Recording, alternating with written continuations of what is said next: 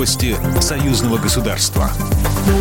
Здравствуйте, в студии Екатерина Шевцова. В Минске завершается один из этапов армейских игр 2021 – международный конкурс военных связистов.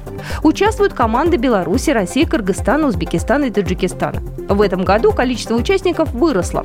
Армейские игры проходят несколько этапов на территории разных стран. В Минске организаторы разнообразили программу. Более подробно об этом Олег Мищенко, начальник связи вооруженных сил, начальник управления связи Генштаба вооруженных сил Республики Беларусь. Немножко усовершенствован конкурс по работе на IT-оборудование.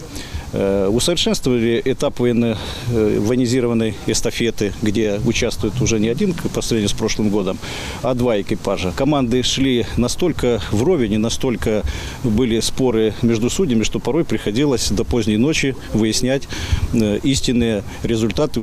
За 10 дней конкурса связисты разворачивали радиостанции, принимали и отправляли сигнал, совершали марш-броски, состязались в точности стрельбы.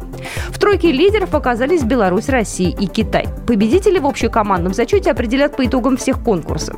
А на полигоне Брестки прошли заключительные этапы конкурса «Полярная звезда». Белорусские разведчики взяли золото. Стоит отметить, что белорусские военные были лучшими на международном армейском конкурсе и в двух прошлых соревнованиях. Второе место разделили разведчики из России и Узбекистана бронза досталась Китаю.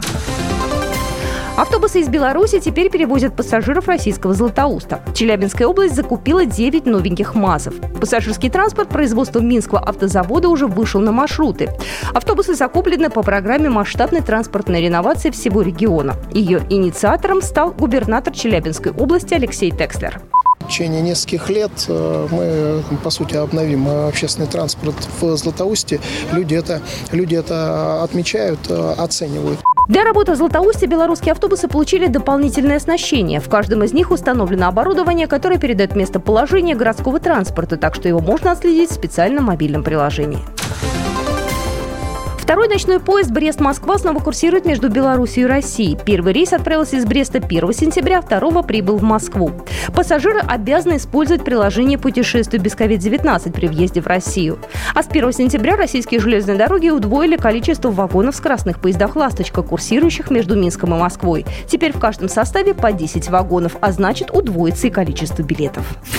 Программа произведена по заказу телерадиовещательной организации Союзного государства. По вопросу размещения рекламы на телеканале «Белрос» звоните по телефону в России 495 637 65 22. В Беларуси плюс 375 44 759 37 76. Новости Союзного государства.